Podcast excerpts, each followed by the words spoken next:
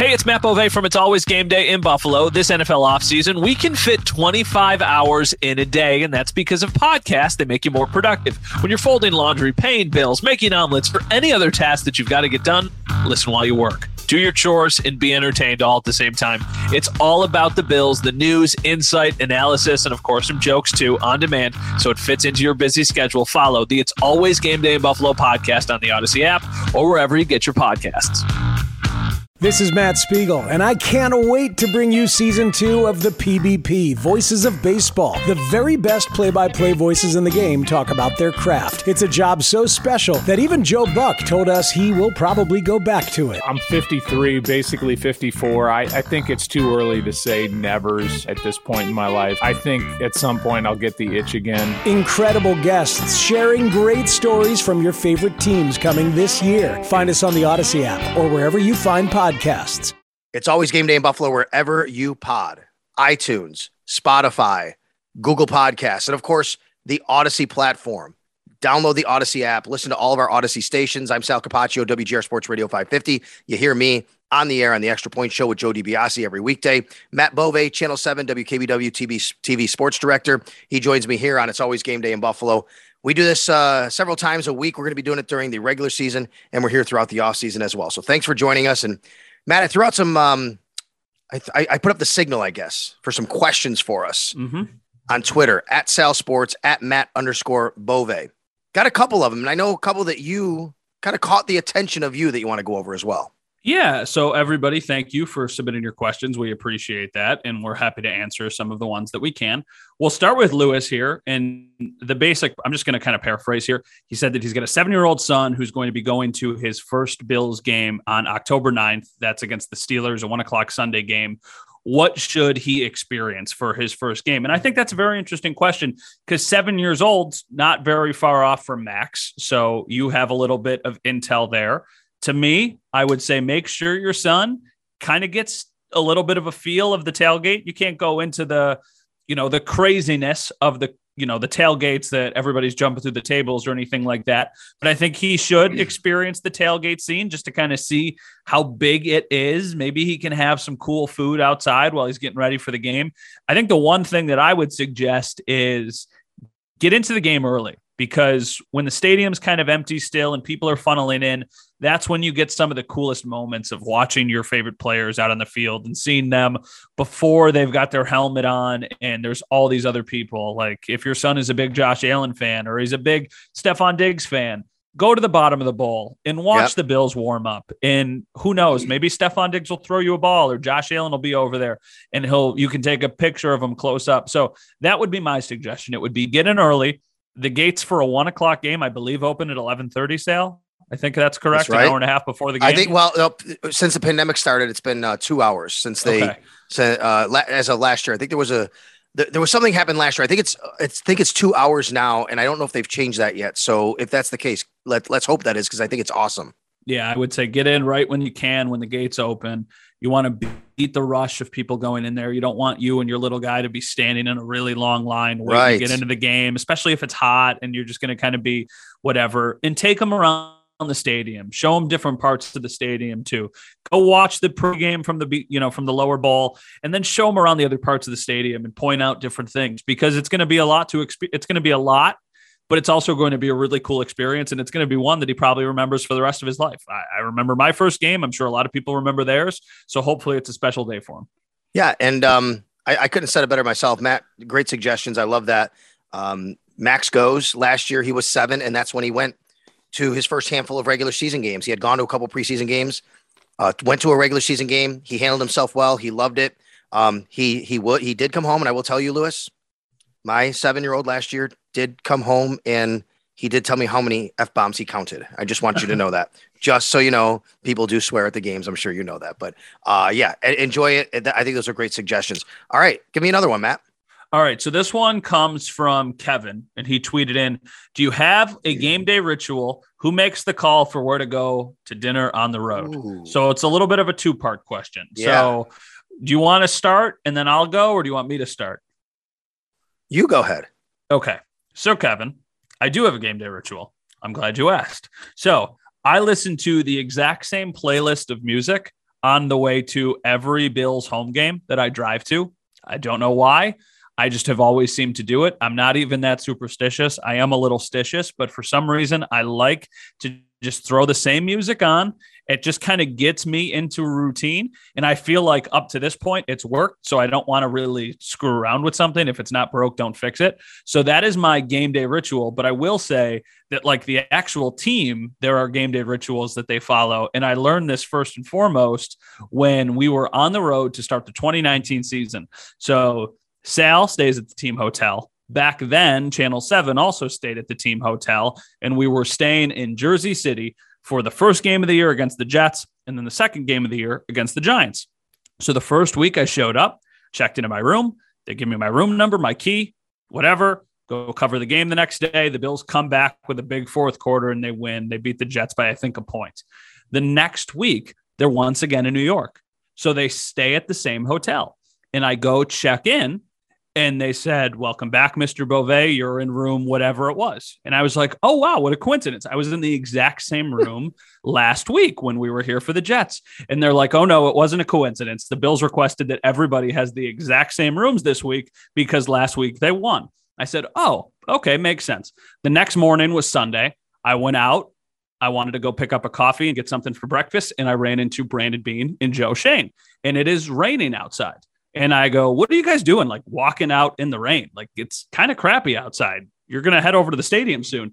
And they're like, Well, we went on a walk at 8:30 last Sunday, so we're doing it again. And I was like, All right, well, I guess I understand how you feel about this. So yeah, they they they buy into that stuff too. I love it. I love it. Um, the only ritual I really have personally is I've been doing this. this will be my ninth year on the Bills sideline and and honestly, just like I, I'm so lucky to do what I do, and we're all, I think, in this business, very lucky. We're doing what we love, and every single game, right as the national anthem is being played, I stand in my spot, a little bit behind the team on the sidelines, and Matt, I I literally look around the stadium, and I do a 360, and I look around the stadium, and I just take it in, and I say to myself, I'm in the NFL. Like it's actually something I've done every single game for eight years on the sidelines. It's amazing.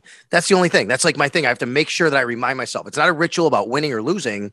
It's just a reminder to myself of what I'm doing and the the privilege that I have, I would say, to be on an NFL sideline. Now, the second part of your question, Kevin, who determines dinner on the road? Now, Matt and I, we've met up for dinner. We have different colleagues we've met up for dinner. We don't meet up for dinner, depending on what we all have going on you know, in our different professional or personal lives and where we are and what city can be a little bit different for this answer, of course. When I get with the crew, so to speak, I would say um, it's either probably Greg Harvey, who's our lead engineer, or John Murphy, play by play man. Um, sometimes Eric Wood has some sort of event going on. Who like, hey, I'm going over there. I, I have to go to some place. You guys want to meet up at this place? Um, I might make a suggestion.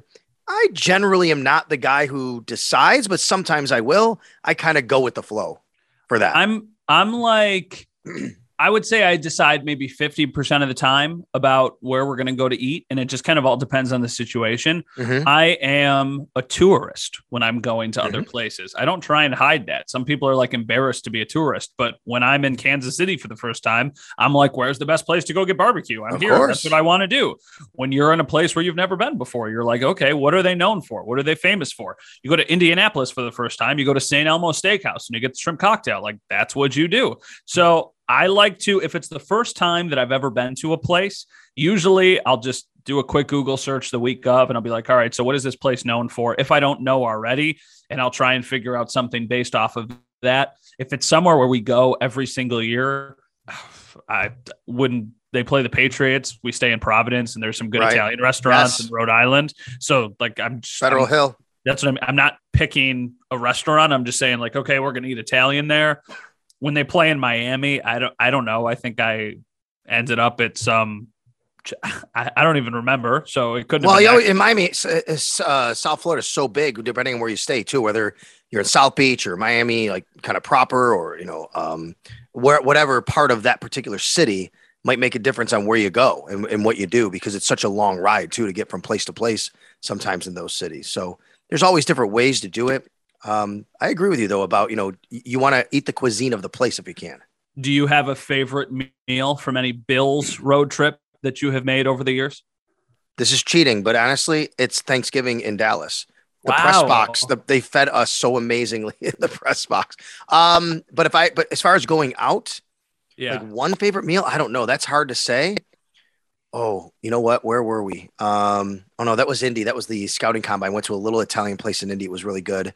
But Kansas City barbecue is always great. Always yeah. going out. Kansas City barbecue is amazing when you get a chance to go out there and go out for that.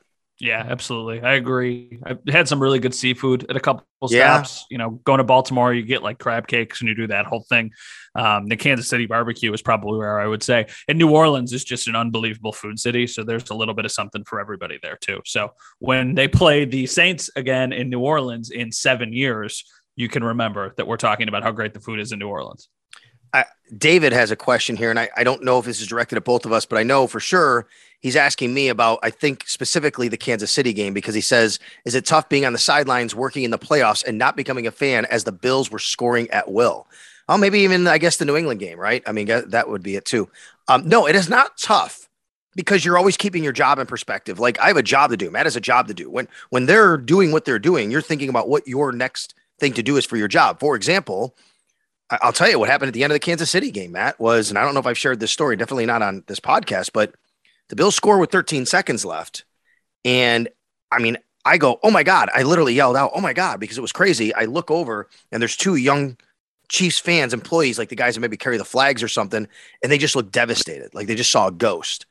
And I'm like, I'm, I'm looking at them. I'm like, oh my God, what's going on? And then all of a sudden I had to remember, okay, what's next? And I started to think about the kickoff, the kickoff. And we all know what happened on the kickoff, but that was my first thing. What's going to happen on the kickoff? And I ran right up to um, Jay Feely, who was the CBS broadcaster that game, and started asking him about the kickoff. And the other thing I was doing was right then, believe it or not, thinking about my post game interview, who I'm going to interview after the game on the field because they're about to win. But I wasn't the only one this isn't a jinx because we have to do this. It was me, it was Feely, and it was Tracy Wolfson all doing the exact same thing. We were literally walking down the sidelines asking each other, who you got? Who you got? Who am I getting? Oh, you have Josh, you have Gabe Davis. Who am I getting? Because I got to wait on who CBS is having before I can get somebody for the radio. That that's the part of it. But the emotion of it, to answer David's question, yeah, I mean, I can't be throwing my hands in the air and I can't be yelling at officials and things like that. I mean, I have a job to do, but look, I I'm part of this thing. I want to see a Super Bowl for this city, and I grew up here. I hope the team wins. I want that to happen. I'm not afraid to say that as person in my business, but I have to keep the objectivity as best I can and be do my job as best I can throughout everything that's going on. Yeah, my big thing is that I've always rooted for storylines mm-hmm. and not necessarily teams. And the storyline in that game was unbelievable. So to be there and witness it firsthand was the greatest sporting event that I've ever been to. Actually, the morning of the game, I remember I sat down, I was going on a walk in downtown Kansas City. Th- these late games just take everything out of you because it completely screws up kind of the, the setup of your day. And I ran into Alaina Getzenberg and Katherine Fitzgerald from ESPN and from the Buffalo News. And they were like, hey, we're going to go get breakfast breakfast. You want to come? And I had already eaten, but I just went and sat down and I had a cup of coffee with them. And I was kind of telling them, I was like, I don't know what the storyline from this game is if they lose and it's not you know, if it's not like an overtime game or this absolute thriller, I was like, I don't know what I'm going to talk about because it's going to be a lot of the same things that we talked about last year. I feel like so it's weird kind of having that dynamic, and then ultimately we know what happened in that game. So no, it's it, for me, it's not tough to take myself out of it.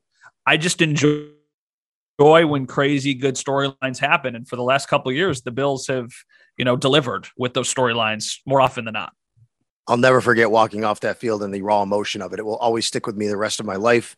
And these guys, Jordan Poyer, how emotional he was on one knee, Josh Allen, and walking off kind of alone, if you will, as Patrick Mahomes has all the cameras around him, and then looking over and seeing Devin Singletary and Dawson Knox, I believe it was, on the bench, exhausted, and just sitting there. And I will never, ever forget the haze of smoke and me looking and taking in all of those scenes at the end of that game. It will, it will stick with me forever. And that's, in, in a way, a the great part of our job in my job. It was also a horrible part of my job, if yeah. you will, to see that. You know, it was I, pretty incredible. I actually, I don't know if I've told this on the podcast. I've said this before. I was walking down to the field from the press box because the game ended and we had to be live for the 11 o'clock news.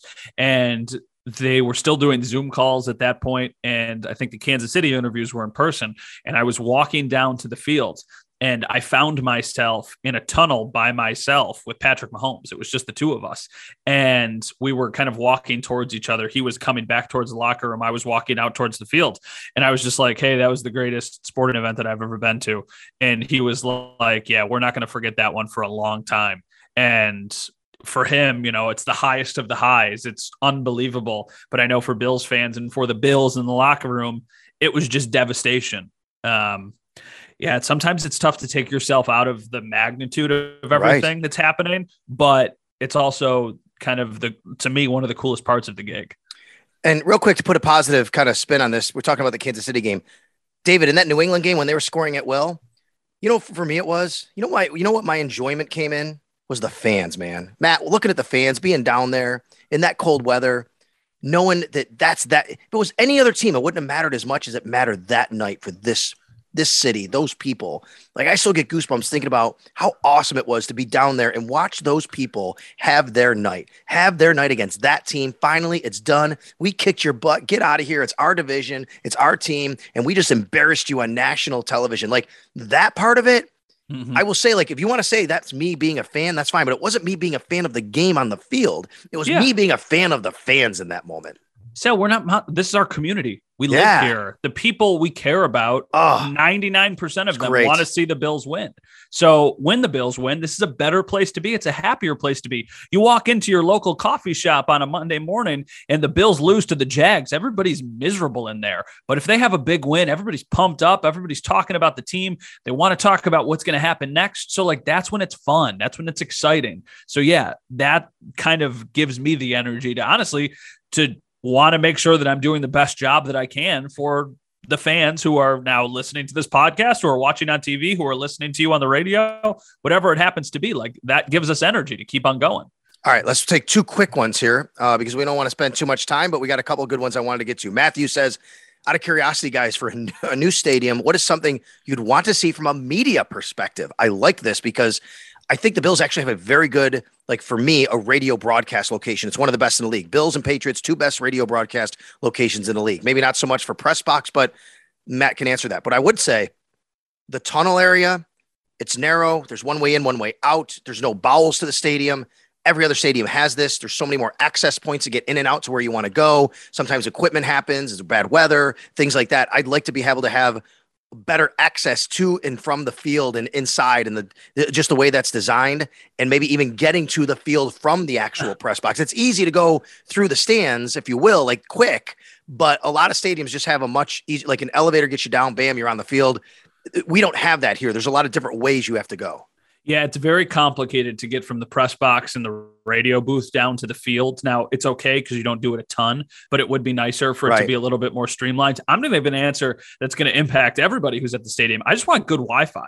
You take there it for granted. Like the yeah. Bills have great Wi Fi in the press box. I know it's spotty out in the bowl, but there's a lot of stadiums that don't have good Wi Fi in the press box because you're kind of on the same signal as all of the other fans there. And when you're doing what we do, Wi-Fi is important. So I just hope that the new stadium has really good Wi-Fi for me, for you, Sal, and for anybody else who is on their phone. All right, let's get to our final one. Mark, who is at F Reich Comeback on Twitter. Matt is a self-proclaimed cookie guy. He says, "What is Sal's idea of an elite level cookie?" Well, I'm not much of a cookie guy, but I do love my chocolate chip cookies. That is my go-to cookie. Like chocolate chip, okay, I'll definitely do it. Almonds, I like chocolate with almonds cookies, but for me, it's got to kind of melt in my mouth. It's got to be the soft chocolate that breaks off. Like that's that's the elite cookie for me. I'm not a big cookie guy, but you can get me with those chocolate chip cookies that melt. I don't want the hard ones that break off, Matt. I want the chocolate chips that are soft and they melt when I eat them. So, do you know where the cookie thing comes from? Do you know the backstory here? Mm, I don't think I do. Okay. So last year at the beginning of the season, I told our buddy Joe Buscaglia that Josh Allen was an oatmeal raisin cookie oh. at the beginning of the season. I said that he is still fine, but we know he is capable of so much more. Nobody would pick an oatmeal raisin cookie over a chocolate chip, over whatever, but it's still what like you'd take it. So Josh Allen at his peak is like a warm out of the oven chocolate chip cookie. And there are a few things better than that dessert wise. So for me, the holy grail of cookies is the chocolate chip cookie, the white macadamia nut cookie, and the M&M cookie. Those are my top 3. I'm willing to try others and venture off. Some people like you know it's funny we are talking about Italy at the beginning of the trip. Not a big fan mm-hmm. of Italian cookies. I know a lot of people love Italian cookies. I don't. I think it's a little too fancy for me. Just give me the good, like put them in the oven for 12 minutes, come out. That's what I want. I don't want the things with all the, you know, cuccidatis or biscotti or any of that. Like that's fine every once in a while, but just give me the chocolate chip. That's all I want. Thank you, everybody, for listening, downloading, and subscribing to It's Always Game Day in Buffalo. Be sure you throw us a nice, nice review. Um, you know, give us a, a, few likes, a few stars, whatever it is on whatever platform you're using Spotify, Apple iTunes, however you're listening. Um, next time we talk, Matt and I are going to go over the wide receivers and the tight ends. And we have a special guest we're going to bring you as well. Speaking of that, and we'll answer more of your questions. All right, Matt. So, uh, we're getting back. Matt, this is Max's last week of school. All right. As, as, I sign off for you today. Do you remember your last week of school when you're in grade school and how excited you were and the countdown of the days? That's what's going on in the Capaccio household here. Oh, it was the best. We had an above ground pool at my parents' house when I was growing up. And I remember like the tradition would be to get out of school, get home, and just go right into the pool. And it was like summer's officially start. There are a few feelings greater in the world yes. than I think being in elementary school and having the last day of school before the summer. Uh, that's that's going to happen here at the Capaccio household. All right, we thank everybody for listening. We'll be back next time, and it's always game day in Buffalo.